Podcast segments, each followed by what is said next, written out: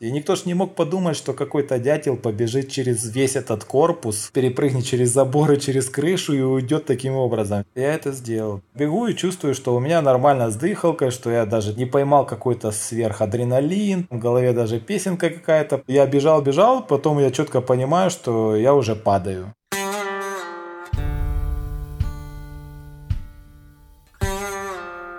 Привет, это Миша Ронкайнен и тюремный подкаст. Я беседую с людьми, которые отсидели в тюрьмах разных стран мира. Они рассказывают про тюремный быт и про свою жизнь, почему они оказались за решеткой и что там поняли.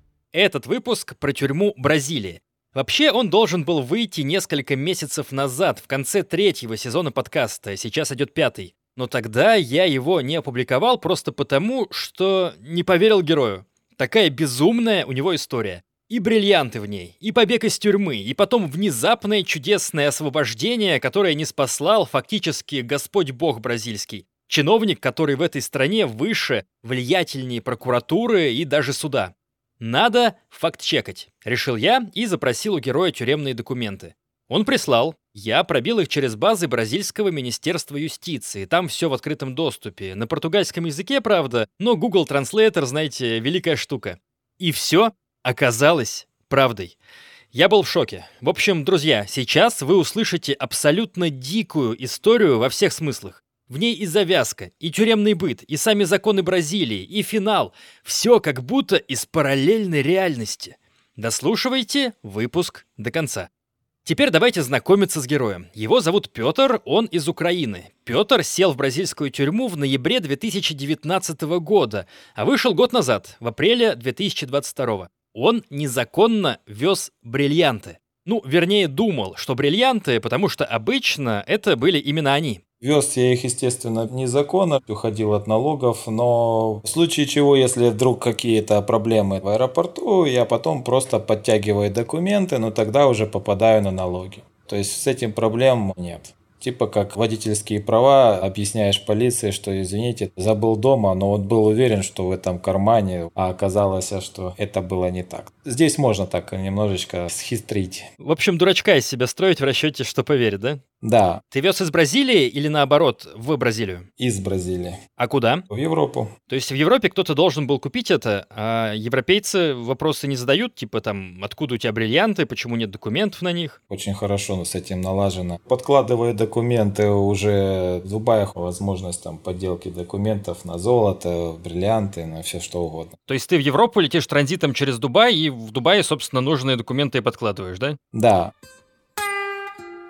То есть ты был частью международной какой-то группировки по трафикингу бриллиантов, перевозке драгоценных камней? Не часть, а как организатор, потому что эти схемы сами придумывали, сами договаривались, так же как золото с Африки. Допустим, вот из Конго проще в Танзанию вывести золото и сделать документы на любой кусок земли о том, что ты там добываешь это золото. И получается, что ты там покупаешь документы за бесплатно, можно так сказать, о том, что ты вырабатываешь это золото на вот этом куске земли. По факту его там нет, но документы ты подкладываешь, что ты его оттуда добыл. А по факту ты его очень дешево купил в Конго на черном рынке. Ты его тоже возил? Нет, я его не возил, ребята возили. На человека 10 килограмм грузилось в ручную кладь, и человек полетел. Но ты все это организовывал, да? Да. Ты каким-то образом был с этим связан изначально? У тебя образование какое-то? У меня высшее жизненное образование. Не было даже времени когда-то там поступать в институт.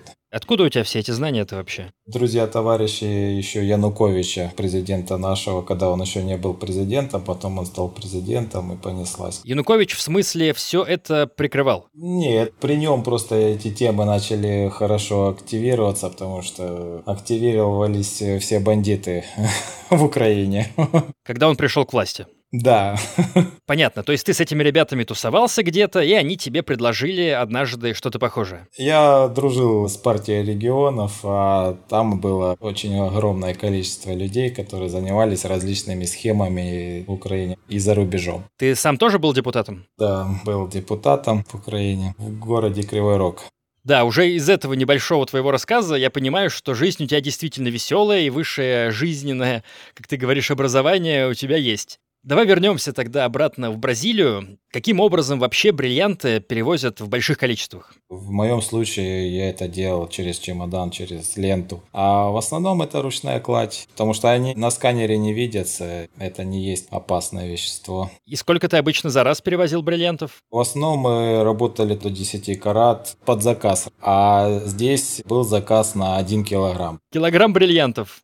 Офигеть. Да, по деньгам это нормально так выходит. Но это не те космические цифры, которые есть уже на рынке, в ювелирном салоне. В опте совершенно другие цены и другие заработки. Ну а сколько вот в опте стоит килограмм бриллиантов? Договаривался по 1110, а продавали мы их по 1250 уже в Европе. 1110 за грамм? Да. То есть получается больше миллиона долларов? Да. Твоя прибыль вот с этой поездки должна была около 100-120 тысяч долларов составить, да? С учетом всего и вся где-то по 200. Неплохой навар, и что же пошло не так? Я начал требовать от товарищей, с кем я уже ранее совершал эти сделки, чтобы быстрее мне оформили груз так, чтобы я его видел, когда его упаковывали, чтобы там не было обмана и все такое прочее. Потому что я уже здесь находился какое-то время, то есть я стараюсь долго не находиться в стране, и я давал им 5 дней. В общем, я им начал давить на то, что у вас там много слов э, и нет никакой конкретики, то есть я покупаю билет и полетел. Они, подожди, подожди, подожди, завтра мы тебе все предоставим. Ну вот они придорабанили этот чемодан, я открыл чемодан, посмотрел, плотная вакуумная упаковочка, как вот э, прессованное кофе. Соответственно, я так прикинул, что они его упаковали в кофе. Я спросил, почему я не присутствовал при упаковке. Человек, который это все привез, сказал, я не имею права отвечать на какие-то вопросы. Звони шефу. С шефом я начал общаться, почему у меня не присутствовали. Ну, не было времени, не могли дозвониться. В общем, а нужно было все сделать быстро. Ты же сам нас подгонял. В общем, принимай то, что есть. До свидания. Вот я с этой упаковочкой и поперся в аэропорт. А там уже определили, что что там кокаин. 8 килограмм они говорили. А, тебе подсунули вместо бриллиантов кокаин? Да. Охренеть, а ты по весу не определил, что ли? Чемодан весил 16-17 килограмм. То есть в чемодане еще был кокаин где-то спрятан? Нет, он был вот в таких плитках, красиво упакованной, в вакуумной упаковке. Если ты должен был килограмм бриллиантов перевести, а тебе вместо этого дали чемодан на 16 килограмм, у тебя не возникло вопросов, откуда остальные 15? Я ж подумал, что они его упаковали в кофе. А, у тебя даже мысли не было, что тебя подставят? Нет, вообще не было мысли, потому что я вообще с наркотиками в жизни никогда не был связан. Никогда этот вариант бизнеса даже и не рассматривал. Какая реакция была у тебя, когда тебя в аэропорту задержали? Говорят, вот парень, ты вообще-то кокаин везешь. Для меня это был шок. Во-первых, я сразу не понял, во что я вляпался. Во-вторых, я не знал законодательной базы. В-третьих, я четко понимал, что наркотики – это сроки и не маленькие. В-четвертых, я уже начинал думать о том, как себя уже защитить. Целая куча всего в голове крутилась, а в этот момент происходит арест, при этом на языке, которым ты не понимаешь. А как происходило задержание? Они вскрыли содержимое, сделали тут же тест и сообщили мне, что я арестован. Показатели показывают, что чистота 99% содержимого кокаина. Бриллиантов там не было? Ну, конечно, кто ж кокаин. бриллианты спрячет. То есть тебя просто тупо подставили? Получается так, да. Ну, они хотели, чтобы ты перевез кокаин, или они хотели, чтобы ты присел? Вот этого я не знаю, потому что когда я уже вышел из тюрьмы, я связался с этими товарищами и говорю, что это было? Вы мне жизнь сломали в раз, семью поломали два, бизнес уничтожен три. Сказал, что вам придется ответить за все эти действия. А они меня начали обвинять в том, что я сам себя неправильно повел в аэропорту. говорю, так подождите, вы в курсе были, что там был кокаин? Почему у меня должны были быть какие-то неправильные действия в аэропорту? А вот эти все люди, которые давали тебе и бриллианты, и кокаин, это все русскоязычные какие-то ребята? Нет, нет. Паспорт у него Нидерландов и Турции. У этого товарища.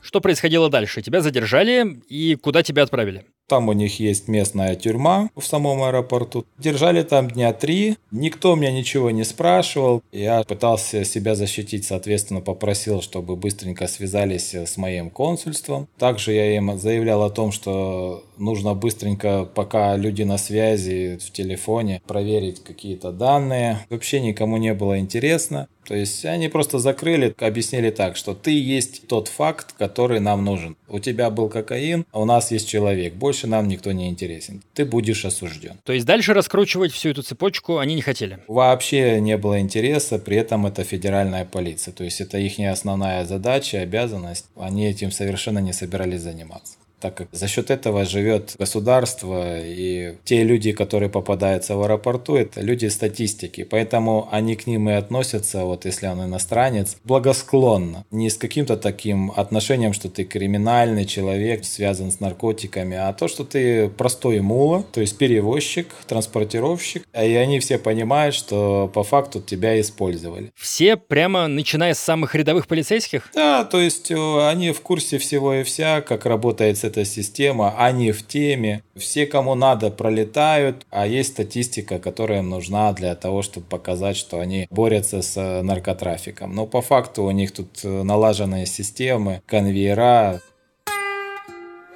что происходило дальше? Тебя поймали, три дня ты сидел, тебе что-то предъявляли? Мне сказали, что я буду осужден, мне придется ждать суда, сколько времени не сказали. Перевезли уже в тюрьму временного содержания, там продержались неделю, потом перевезли в тюрьму Пенерус, там уже ты сидишь вместе с бразильцами в одной камере. На камеру, которая рассчитана на 12 человек, туда загоняют 40, 50, 60 человек а это как селедка в банке выкладывается. То есть бочком на полу для того, чтобы поспать. Ложишься друг к другу, и у тебя нет возможности за ночь даже перевернуться, потому что плотно все лежат так, что если ты решил встать пописать, то назад ты уже не вернешься точно. При этом присутствует грязь, вши, блохи, всякие жучки, паучки местного производства. Почти все это время ты сидел именно в этой тюрьме, о которой сейчас говоришь? Нет, это промежуточный этап в Сан-Пауло с бразильцами. Мы там тоже с неделю побыли. Потом нас перевезли уже в интернациональную тюрьму. А мы — это кто? За неделю копились всякие трафиканты, которых ловили в аэропорту, их собирали, аккумулировали, аккумулировали, как нас собирался транспорт, всех собрали в кучку и и повезли уже в интернациональную. Иностранцев? Да. Кто там сидит-то вообще по большей части из иностранцев? 80% африканцев, процентов 17 это латинцы и от процента 3 это европейцы. И в этой интернациональной тюрьме ты сидел до освобождения? Да.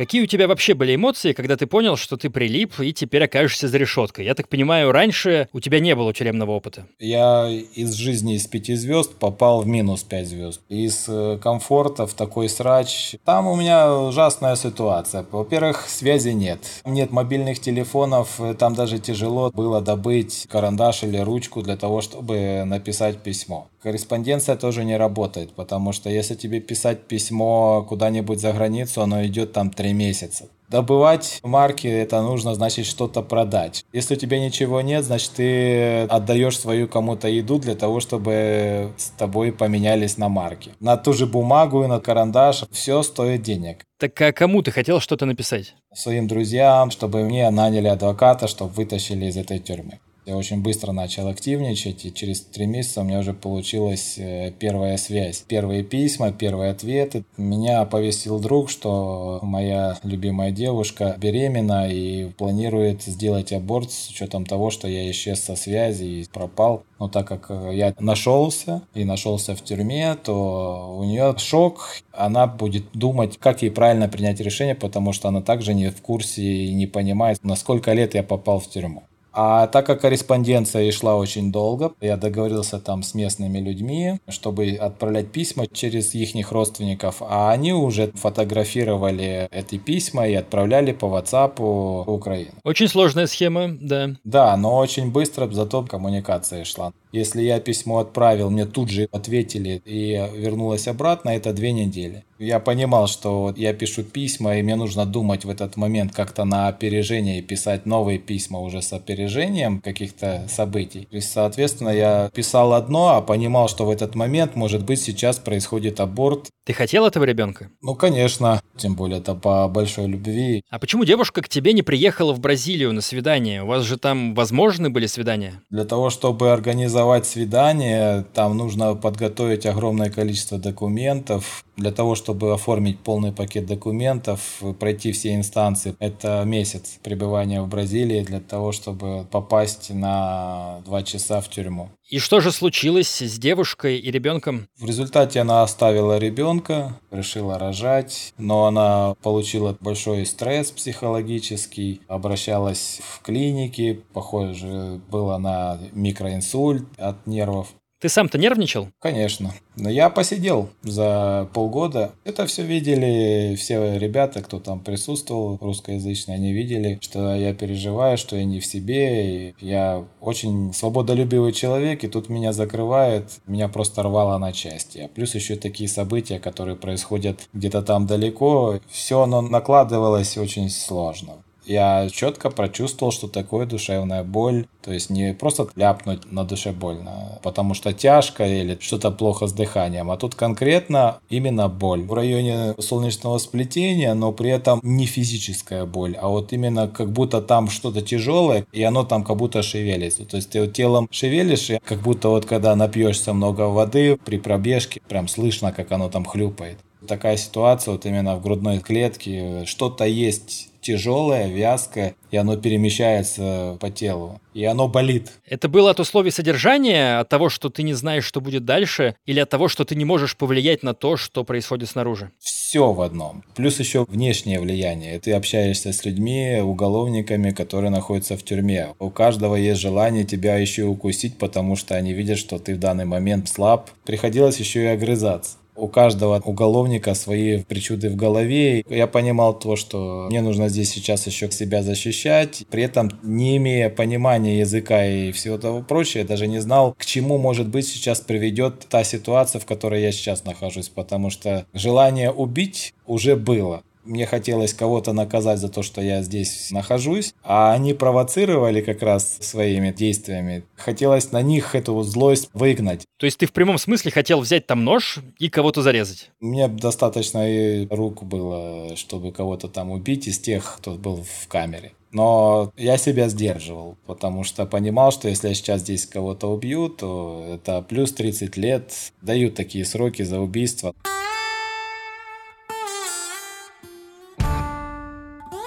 У тебя когда был суд? Суд был через полгода. Здесь в основном присуждают в районе 5-6 лет. За перевозки вот такого объема или независимо от объема? Да, там практически независимо. Но на тот момент, когда я попал, как раз произошло изменение в законодательной базе и внедрили одну шестую часть отсидки. До этого все сидели полные сроки или две пятых. Для того, чтобы получить эту одну шестую, в суде нужно просто признать свою вину, тогда судья сделает мне поощрение. Я согласился с тем, что меня обнаружили. То, что мне предложил государственный адвокат, признаться в том, что я представитель э, европейской мафии по наркотрафику, естественно, этого я не сказал. Это, знаешь, очень странно звучит. Если ты признаешь, что ты участвуешь в преступных схемах, то ты получаешь год. А если ты говоришь, что тебя подставили, то получаешь 6. Вот это полностью поменяло мою психологию, потому что если в Украине ты признаешь свою вину, тебе только добавляют срок, потому что ты ж дурак признался в преступлении. Если же ты отказываешься о том, что ты совершил, то приходится от полиции изучать твое дело и доказывать им, что ты действительно совершил это преступление.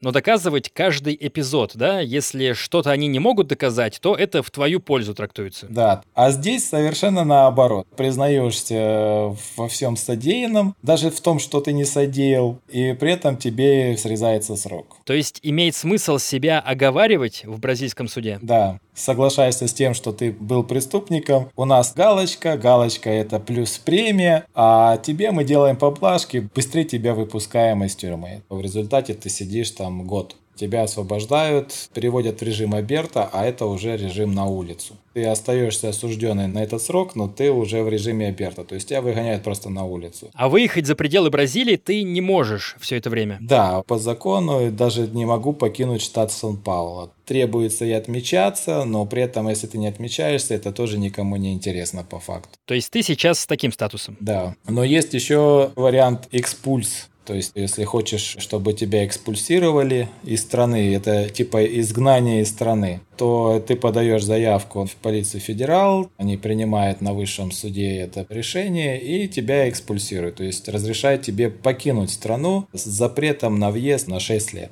Я на эту заявку подал, но так как началась война, не могут экспульсировать, потому что нет самолета в Украину. Потому что я по их закону должен быть экспульсирован в свою страну а в страну уж самолеты не летают. То есть экспульсировать значит, что ты просишь, чтобы тебя вместо твоего наказания просто выгнали из страны. Да, у них есть в законе такая статья, и она как обязательная. Ни в одной другой стране я не слышал, чтобы была такая штука. Это очень интересно.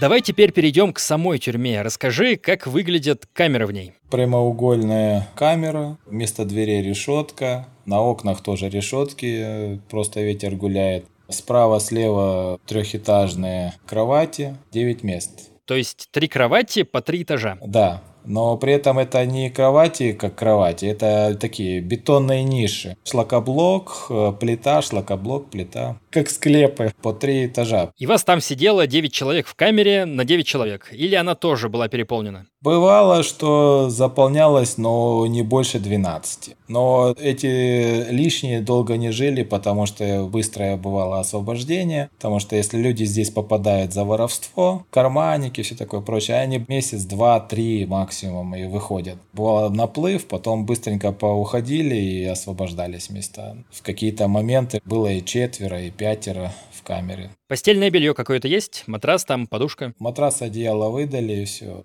Матрас поролоновый, ну, где-то сантиметров 10 в толщине. Но они же быстро изнашиваются. Быстро изнашиваются, да, но это никого не волновало. Хотя у них по графику должны были менять через каждый год. Но мне за два с половиной года никто ничего не поменял. То есть, а что с твоим матрасом стало уже к концу срока? А я его менял постоянно. Люди придут, получат новый матрас а им сидеть месяц-два. Я уже договариваюсь сразу, чтобы с ними поменяться, когда они уходят, с собой забирают матрас мой старый, да и все. А, они твой старый матрас отдавали охране, да? Да.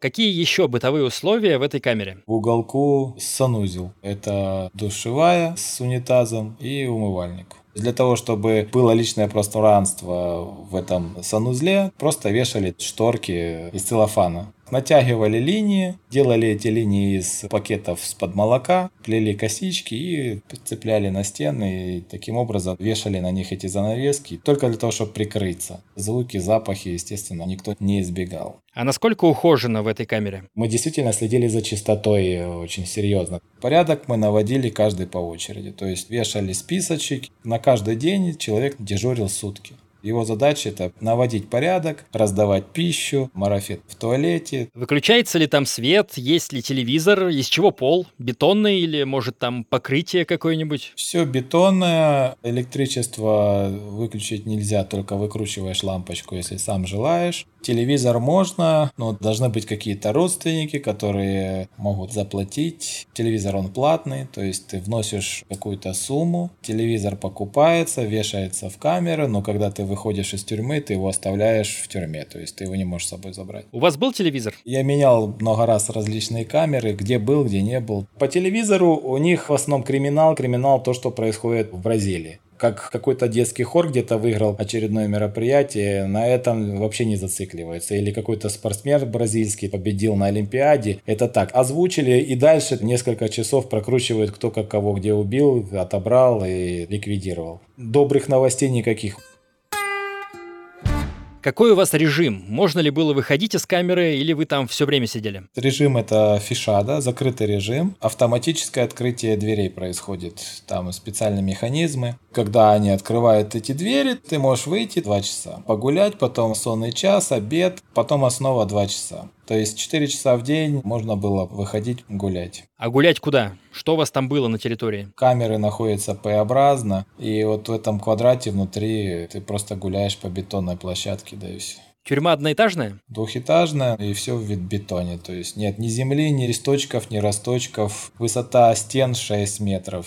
Единственное, что можно было увидеть, это солнце, птицы, облака. Вы просто в царстве бетона находились? Да. У вас там как-то тюрьма на блоки поделена? Поделена на блоки, они раи называются. Четыре блока таких, и в каждой где-то по 300 человек. То есть всего где-то 1200 человек? Общая тюрьма где-то тысячи полторы, потому что там есть еще полуоткрытый режим. Это уже за территорией закрытой, то есть за шестиметровой стеной есть еще полуоткрытый режим. Там нет высоких заборов, там уже сетка рябится, там ты уже видишь природу, соприкасаешься с этой природой, птички, собачки, кошечки, видишь, как там машины передвигаются, в этот режим люди переходят в основном через месяцев 8 закрытого режима. То есть если ты год сидишь, то месяцев 8 ты сидишь в закрытом, и месяца 4 ты сидишь в полуоткрытом. То есть закрытый режим означает, что даже на волю посмотреть не можешь? Да. И если выходишь за пределы этой раи, то цепляют наручники не только на руки, но и на ноги. Кандалы? Да, и получается ты передвигаешься мелким-мелким шажком. Но основное время вы сидели без наручников в самой тюрьме?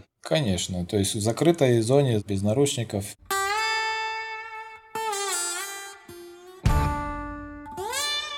Постоянно проводились проверки, когда набегает куча ментов и начинают проверять твои вещи на наличие колющих, режущих предметов. Плюс еще искали проволоку, это типа водонагреватели, трактора мы их называли. Цеплялись от лампочки и грели таким образом себе еду, грели в ведре воду для того, чтобы помыться горячей, потому что вода шла только холодная из душа. То есть это как происходит? Вы провода подсоединяете к проводам, которые к лампочке идут, и спускаете их в ведро? Да, здесь это делают из любого подручного металла, который где-то выковырили из стены арматуру. Постоянно, когда ночью менты уходят домой спать, а дежурные идут смотреть футбол, то начинается долбение стен подручными средствами для того, чтобы оттуда выковырять какую-нибудь арматуру, для того, чтобы ее потом использовать для обогрева. Или заточки. А как полицейские относились к тому, что тюрьма с каждым днем становится все меньше? Они это видят, задают вопросы, все пожимают плечами, включают тупого.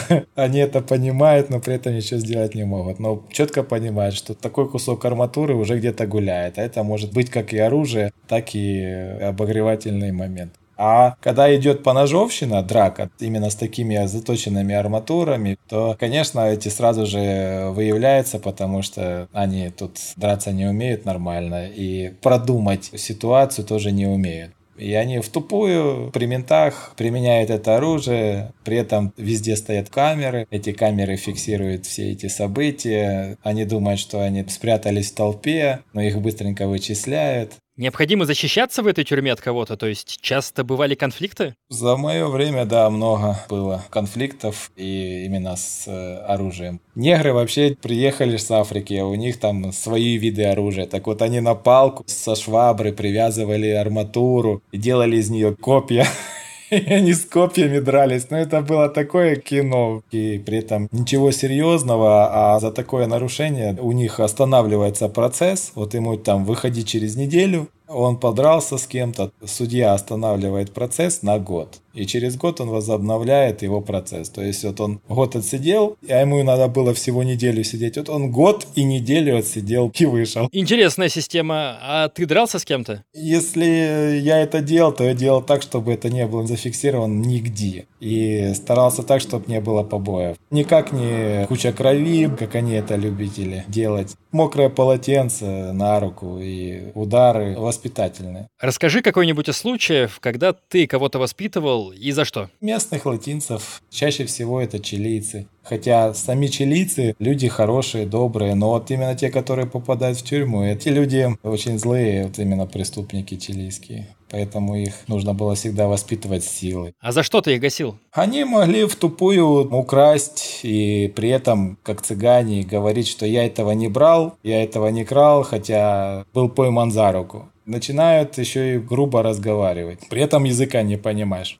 И при этом это на общественности. На общественности я никогда не применял ответку, потому что присутствовали и камеры, и всегда обязательно это видел полицейский. Моя была задача зафиксировать полицейского о том, что произошел удар в мою сторону, и ответ не сделал. Он себе это фиксировал, что я нормальный. И если такие события еще раз происходили, то каждый раз моя характеристика от этого улучшалась. А свою ответку я всегда давал там, где этого уже не видят ни камеры, ни полиции.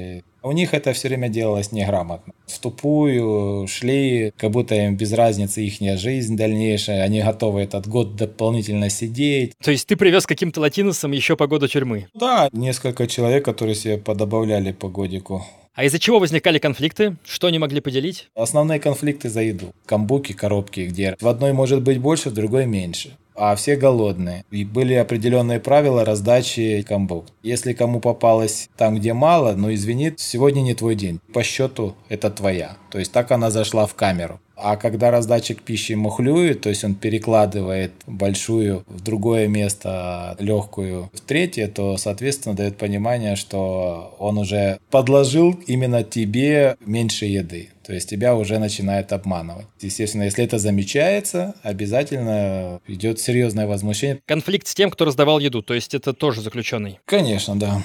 Расскажи вообще про еду. Что такое камбука? Это судочек с едой. Их давали два раза в день всего, в обед и ужин. Если взять на общий вес эти два судочка и тот хлеб, который дается, то где-то килограмм на сутки общего веса. А что там было? Рис, фасоль, в зависимости от дня. Четверг – рыбный день, воскресенье – курица, понедельник, вторник – яйцо, бывало биштексы из сои. И все это с рисом? Рис с фасолью. И хлеб? И хлеб. А хлеб один кусочек. А завтрака, получается, не было вообще? Завтрак был только хлеб, одна булочка с маслом и кофе. А воду вы пили, выходит, прямо из-под крана? Да, вода чистая, там своя скважина, оттуда ее добывали и тут же раздавали. Как ты можешь оценить вообще эту кухню, эту пищу? Хватало ли ее? Похудел ли ты там или потолстел? Я очень сильно похудел. Я был кожа натянутая на шкелет. Там все теряют вес. То есть этой еды недостаточно для того, чтобы взрослого мужчину накормить? Нет, вообще недостаточно. Постоянно ходишь голодный и от этого, соответственно, злой. А бывало, приходит еда вообще на донышке этого судочка. Повары, которые раскладывают еду, это их косяки? Это больше косяки полиции, тех служащих, которые этим всем следят, потому что они, скорее всего,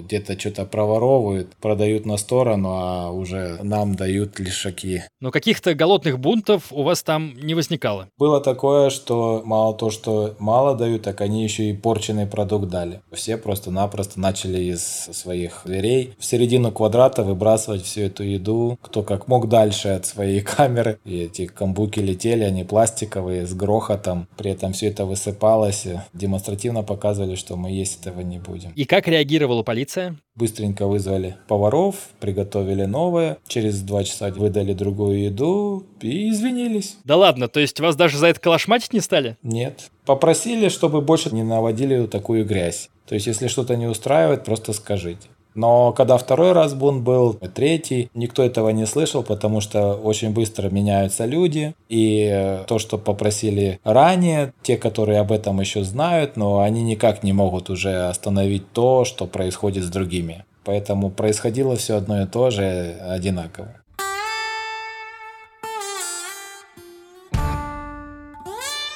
Было ли вообще какое-то физическое насилие в отношении заключенных? Один случай только был, это когда приехали латинцы за убийство полицейского. Тогда к ним в тюрьму приехал брат полицейского, он тоже был полицейский, с друзьями своими и попросил управляющего тюрьмы, чтобы он отдал этих людей на истерзание. Он им отдал их, они их избили, поломали, повыкручивали ключицы, очень сильно побили их. Вот это единственный случай, когда кого-то где-то там в тюрьме били. То есть, если против тебя зуб имеется, то тебя могут, в принципе, избить? Могут, но они этого не делают. Даже когда ножом угрожали люди, втыкая менту в тело и давали понимать, что сейчас я тебя могу убить, После этого они попадали в карцер. Этот мент приходил, ничего с этим человеком не делал. Он просто ему сказал, ну и что ты хотел этим доказать? Сейчас ты вот себе дополнительно добавил срок. А зачем вообще нужно было втыкать полицейского нож? А люди бежали из тюрьмы, и им нужно было организовать коридор для побега, и, соответственно, нужно было ментов некоторых к стеночке. У вас там были случаи побега? Да, я бежал тоже. Ты бежал тоже? Ух ты. Ё-моё, расскажи, пожалуйста. Но это было уже в полуоткрытом режиме, и когда мне уже выдали документы на освобождение, и тут мне приходит весточка от прокурора о том, что он решил пересмотреть мое дело и обвинил меня в том, что я все-таки организатор, главарь международной группировки по наркотикам в Европе,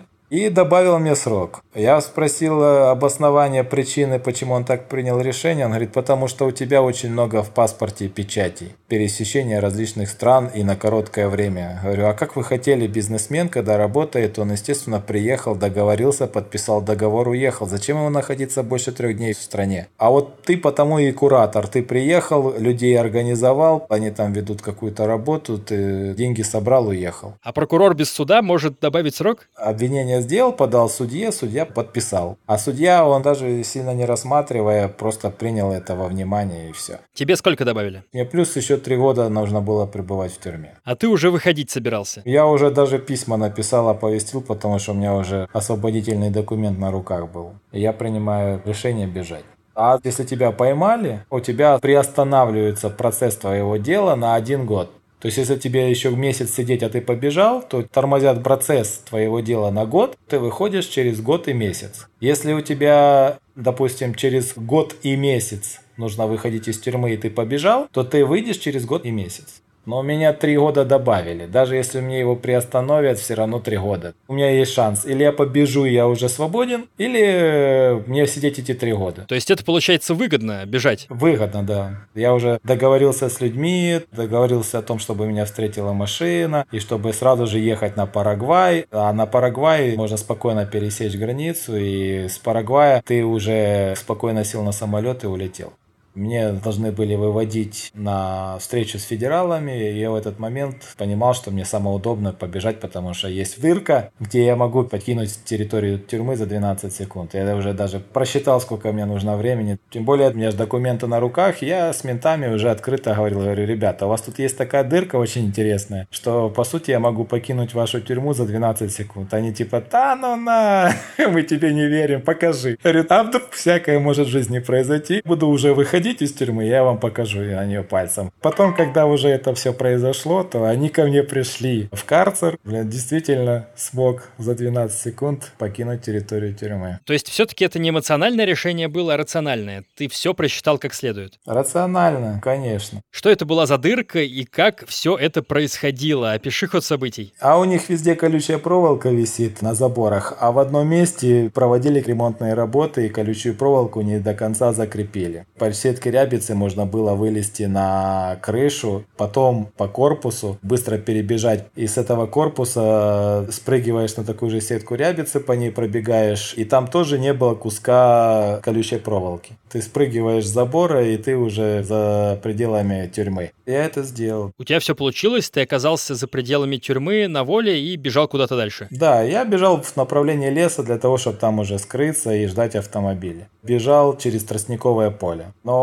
когда они сажают тростник, то они бугорками его выкладывают, и получается нужно перепрыгивать через эти бугры. А так как тростник он уже поднялся где-то сантиметров 60, у него такие плотные листья и такие острые, что когда ты бежишь и цепляешь пальцами, то оно аж прямо их режет. Я начал их перепрыгивать. Представляешь, сколько таких поле грядок, которые нужно было перепрыгнуть. Но я их перепрыгивал, перепрыгивал, перепрыгивал. Бегу и чувствую, что у меня нормально с дыхалкой, что я даже не поймал какой-то сверхадреналин. В голове даже песенка какая-то. Бегу себе с удовольствием. Даже не оглядываясь, понимаю, что за мной никто не бежит, никому я нафиг не нужен. То есть никто даже не заметил, что ты убежал? Я уже в поле был в тот момент, когда они уже подняли кипиш. А это днем или ночью было? В самый разгар дня. Почему ты решил не бежать ночью? А ночью нужно было пробивать себе коридор. То есть это нужно было уже не одному бежать, а несколько людям для того, чтобы кто-то держал мента с заточкой к пузу, чтобы тот не двигался, не шевелился. А днем там никого не было, да? Охраняет только тебя, когда ты внутри, в клетке. А если ты вышел за пределы клетки, там уже охраны нет. И никто ж не мог подумать, что какой-то дятел побежит через весь этот корпус, перепрыгнет через заборы, через крышу и уйдет таким образом.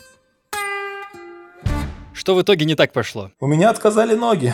Я бежал-бежал, потом я четко понимаю, что я уже падаю. Я упал, пытаюсь снова встать, я не могу просто под себя подтянуть ноги. Они просто отказали. Я вот лежал в этом поле, думал, что сейчас придет кровь, они восстановятся, я дальше побегу. Вот я лежал, лежал, лежал, лежал, лежал, лежал, пока меня не подобрали. То есть сколько ты там лежал-то? Ну, долго. А что случилось? Ты понимаешь, почему у тебя ноги отказали? Я так понимаю, что что-то с нервами, или может питание, может мышцы атрофировались уже. Не знаю, но просто отказали ноги, и все. Я бежал-бежал, резко упал.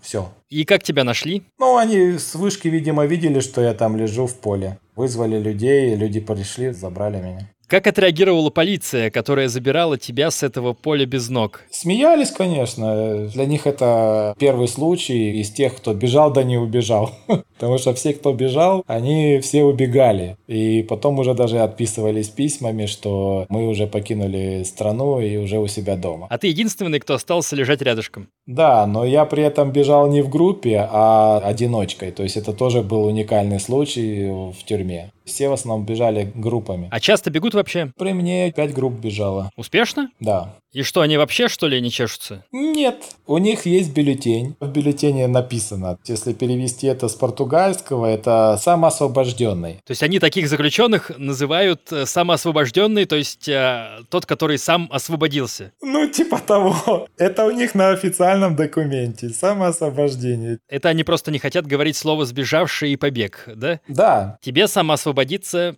не удалось. Нет. После меня через неделю бежали снова люди, там бежали уже латыши русскоязычные. Когда они побежали, у них также успешно все было, но они, придурки, поперлись в ближайший город, где живут в основном все менты с этой тюрьмы. В этом городе очень легко виден европеец. Там пацанчик молодой, пошел еще в тупую, купил траву эту, коноплю, и сидит в парке, курит ее. Менты приехали, его и забрали. Придурок. При этом он успел гопнуть чувака, забрать у него деньги, телефон, связаться с мамой. И еще за эти деньги, которые у него там были, купить эту траву сладкого. И при этом заявиться везде, в магазинах в парке, у наркотрафиков, которые с удовольствием слили, что европеец лазит по улицам и пошел в таком-то направлении, потому что они все сотрудничают с друг другом.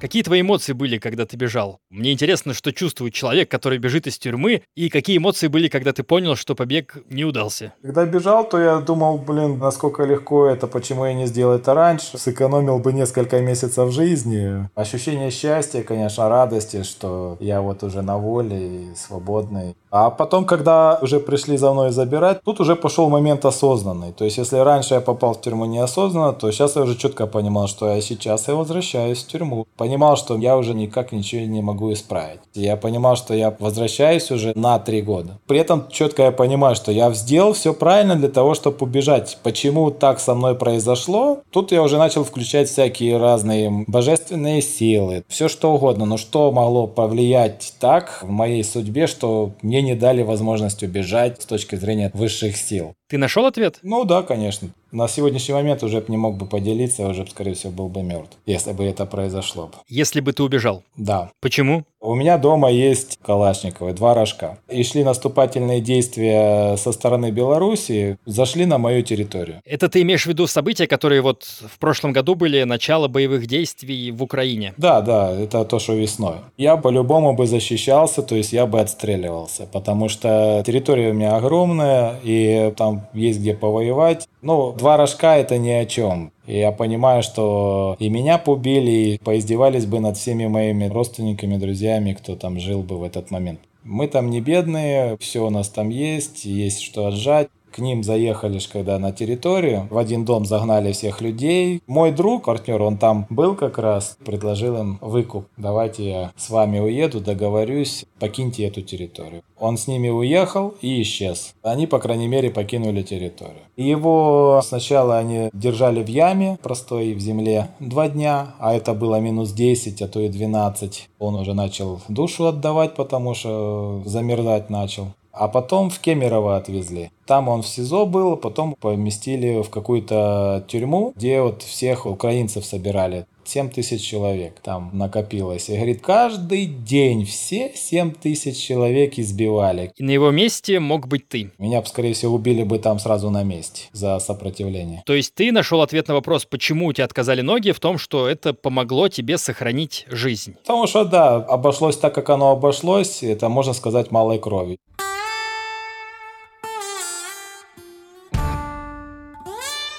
Ты, тем не менее, все эти три года не отсидел, вышел раньше, то есть что-то еще произошло? Я начал писать письма в высшую инстанцию. Это уже в столице Бразилии. Одна девушка, дефенсор, она прочитала мои письма, проплакалась, пошла без всяких уведомлений, заполнила протокол, приняла новый приговор, подписала, штамп поставила и отправила в учреждение на принятие вызвала меня по видеоконференции и сказала, что вот я тебя спасла, я прочитала твое письмо, оно мне попало в руки, а у меня есть такая сила, что я это сделала единолично. Этот документ еще в пути, но знай, что ты уже освобожден, потому что мое решение – это последнее решение, которое может быть в этой стране. Его даже нельзя обжаловать. Звучит как чудо какое-то, как будто Дед Мороз тебе подарок принес. Да, и плюс она мне еще поблажки сделала, те, которые мне сейчас помогают уже на улице. То есть я могу спокойно тут перемещаться, жить в Бразилии тот срок, который я пожелаю. Ну ты сам вообще ожидал такого хода событий? Я не ожидал, но, конечно, не стоял на месте. То есть я каждую неделю отправлял письма. Каждую неделю я пытался достучаться до каких-нибудь там органов власти для того, чтобы сделать какие-то помилования. И вот, получается, я даже года не отсидел по факту побега. И она принимает это решение. То есть если я бегу в январе, то она в сентябре принимает решение. И тебя освобождают, тем не менее, только в апреле. Меня должны были где-то в ноябре освободить по графику графику, но освободили аж в конце апреля. Бюрократия, документопроизводство, вот это так долго идет у них в стране. Как бы ты, в принципе, оценил эти проведенные два с половиной года? Насколько все было плохо? Это большой срок для этой психологической тюрьмы. Это не тюрьма, это больница. Если ее характеризовать, я у многих спрашивал, говорю, как вы воспринимаете эту тюрьму? Все отвечали одинаково. Дурдом. Атмосфера такая стоит. А ты видел людей, которые там пять лет сидят? Да, я видел, что они вообще с ума сошли. И как выглядят те, кто пять лет сидит? У них глаза бегают, они не могут сосредоточиться на чем-то конкретном, не контролируют уже какие-то свои действия и эмоционально начинают срываться. То есть сейчас он улыбается, потом может заплакать. Странно, обычно люди, которые на долгие сроки садятся, они как раз начинают уже жить в тюрьме и успокаиваются, когда принимают этот факт. Может быть, я сохранился только из-за того, что я не жил этой жизнью. Я отказался жить тюрьмой. Я не воспринимал все правила, которые касались жизни в тюрьме. Я их отрицал и жил в своем мире. А ты, я так понимаю, за это время выучил португальский язык? Конечно. Но там в тюрьме другой язык. Там португальский, испанский, микс, плюс еще английский, французский. Все но в кучу, и это блатной язык, потому что я вроде бы вышел на улицу и общаюсь на португальском, но на меня смотрят и удивляются, что я такое говорю. Потом уже начал разбирать слова, оказывается, это типа по фене, а я общался перебрал слова, поменял их уже на нормальные, ну и сейчас уже, конечно, на улице тут общаюсь на нормальном языке.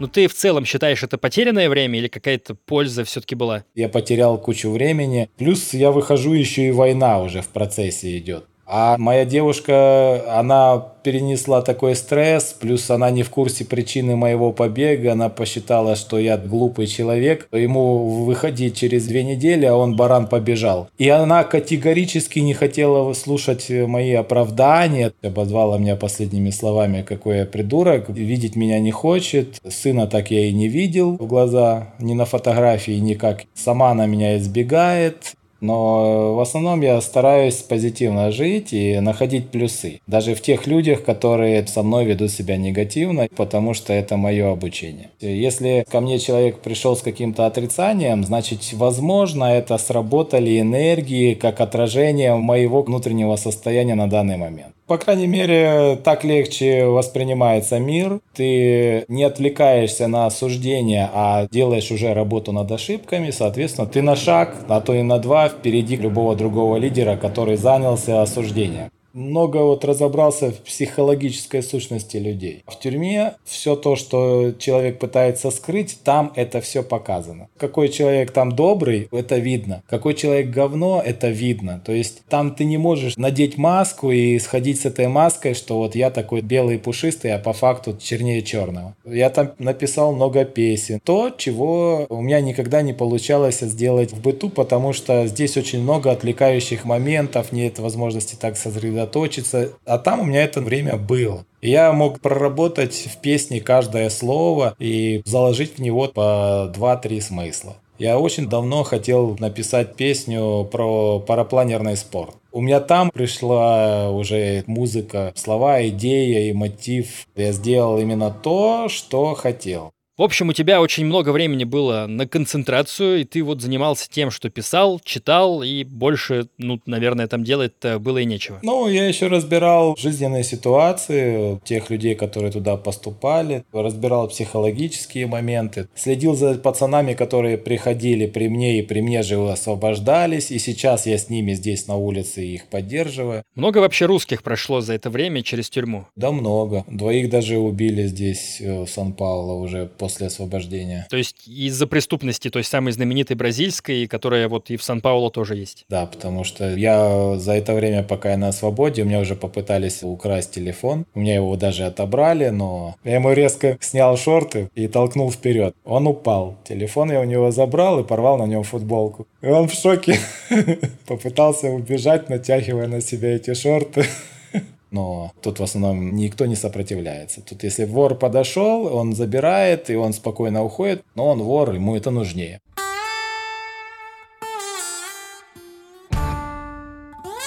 Петя, ты, получается, сейчас находишься на условно-досрочном освобождении, то есть ты не можешь выезжать пока за пределы Бразилии. И что ты будешь делать дальше, когда все это закончится? Я сейчас э, уже создаю бизнес удаленный так, чтобы я мог отсюда уехать с этим бизнесом. А сейчас-то ты на что живешь? У меня же друзья, все не бедные, помогают. Петя, спасибо тебе большое за этот рассказ. Он удивительный, необычный. Я рад, что ты находишься на свободе и везде, во всем продолжаешь искать что-то позитивное, потому что многих на этой земле, к сожалению, тюрьма ломает необратимо. Она сломала и перестроила при этом. Ну, вот ты пример того, как можно жить дальше, даже когда у тебя два с половиной года украли. Пока. Давай, счастливо. Друзья, спасибо, что дослушали выпуск. История невероятная, правда? А сколько еще таких историй будет в моем подкасте? Подписывайтесь, чтобы их не пропустить. Оценивайте подкаст обязательно, звездочки там всякие ставьте, лайки. Поверьте, автору от этого приятно.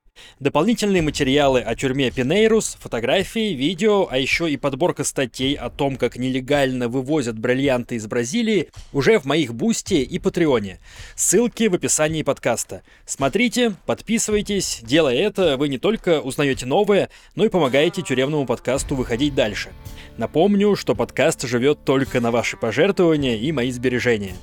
Еще кое-что. Многие не знают, но вообще-то я еще и путешественник. Снимаю фильмы для Ютуба и телеканала «Моя планета».